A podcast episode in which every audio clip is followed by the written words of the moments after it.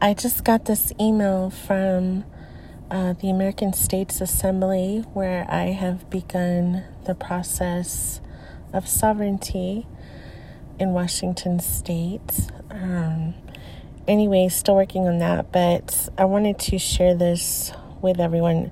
I haven't read it all the way, so I thought I would read it on this podcast. Um, it is written by Anna von Reitz, and she is the um, woman leading this movement. Why would I teach you things you don't need to know?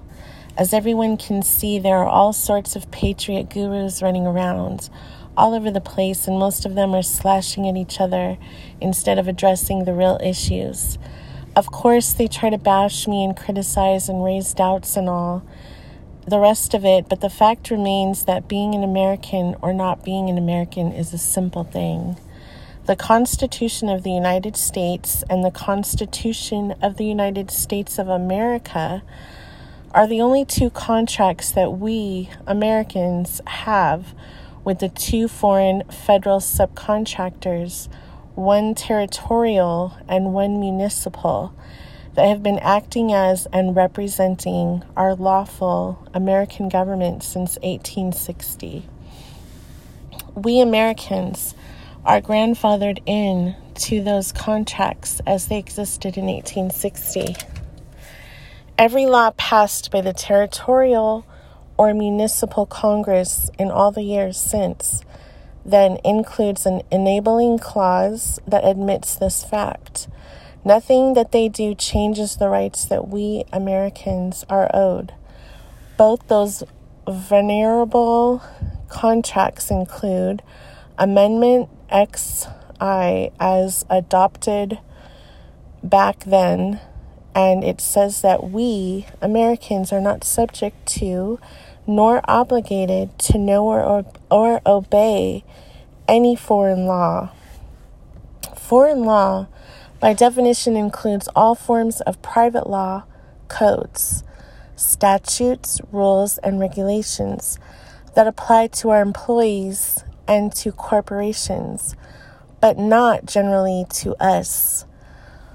More than 93% of all private laws are never published in the public record and have no authority with respect to us Americans. So, folks, over 90% of all the stuff that David Straight and Boris and Peymon, P E Y M O N, and all these other guys are teaching you doesn't apply to you, an American, and never did. If you want to escape the predators, the really important and salient issue boils down to are you an American or a U.S. citizen or a municipal citizen of the United States? Think about it like a choice between playing chess, checkers, or Parcheesi. All three games have rules, laws, and you have to play by those rules to play that game. The choice between acting as an American, a U.S. citizen, or a citizen of the United States is exactly similar. If I am teaching you to play chess and stand up as an American, why would I teach you the rules of checkers or Parcheesi instead? I wouldn't, and I don't. And that's why I don't teach all this other stuff or promote it or advise you to take advantage of whatever it may promise. If you are an American, it doesn't apply. The spotty record of our employees and their courts when it comes to recognizing this fact is not a matter of my paperwork not working or any issue of the facts. It's a matter of education and enforcement. We have to force our foreign employees to get back in their boxes, which you can't do if you are down in the mire acting as an employee yourself and slugging it out with them using their own laws and adding credence to their sup- supposition that you are one of them. Even if you find a loophole, Boris, or make a deal, David Straight, and so on, you are still enmeshed in their system, still playing their game. There is nothing whatsoever keeping the Queen or the Pope from changing the rules at any moment. You will note that Donald Trump, acting as the President of the United States of America, territorial office, suspended all civil rights in this country with the stroke of a pen. All the municipal citizens of the United States were reduced to abject peonage and enslavement because civil rights are actually privileges, and privileges can be taken away by the same process with which they are granted. You will note that Joe Biden, acting as President of the United States, has mandated that all the municipal citizens get vaccinated as a condition of their continued employment and or dependency. And he didn't bother to define municipal citizenry citizenry, leading everyone to assume that his mandate must apply to them when it doesn't. When it comes to federal and municipal code, a little knowledge is dangerous, and most Americans will do well to ignore it and learn instead. Those few, very few places and activities that can land us in the federal crosshairs. Here are the important ones to ponder. Number one, if you are engaged in the interstate manufacture, sale, or transport of firearms, tobacco, or alcohol, you are trading in a federally regulated substance, and those activities of yours are subject to federal law. Number two, if you are engaged in interstate commerce, acting as a corporation, doing business with other corporations, you are subject to federal law.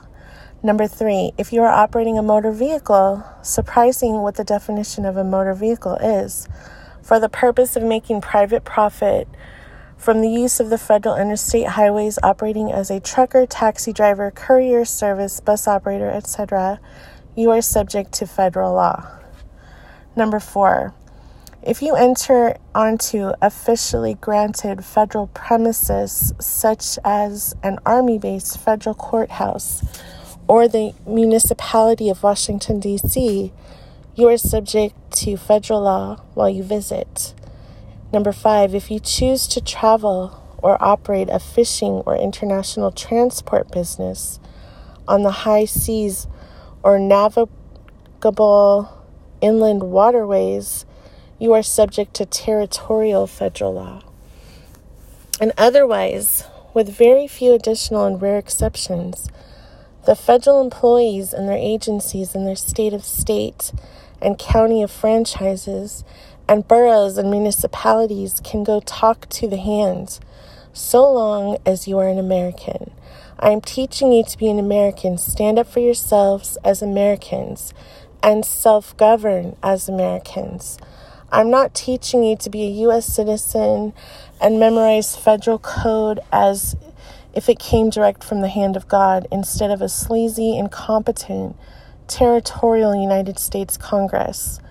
I'm not teaching you to be a municipal citizen of the United States living in fear of the municipal code either.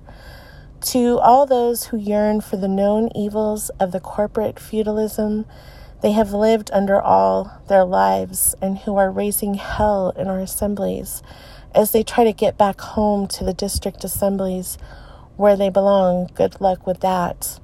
The rest of us, Americans, will be happy to tear up your records and cross your names off the state assembly list if you wandered in by mistake. Like odd fellows at a meeting of the Rotarians, we will allow you to own your mistake. Just realize that you are kissing your constitutional guarantees away, are subject to all the foreign laws again, are not able to own land in this country and won't be eligible to inherit the assets of your State of the Union. Other than that, feel free to play checkers or parcheesi to your heart's content and get the hell out of the way of the Americans who want to play chess instead.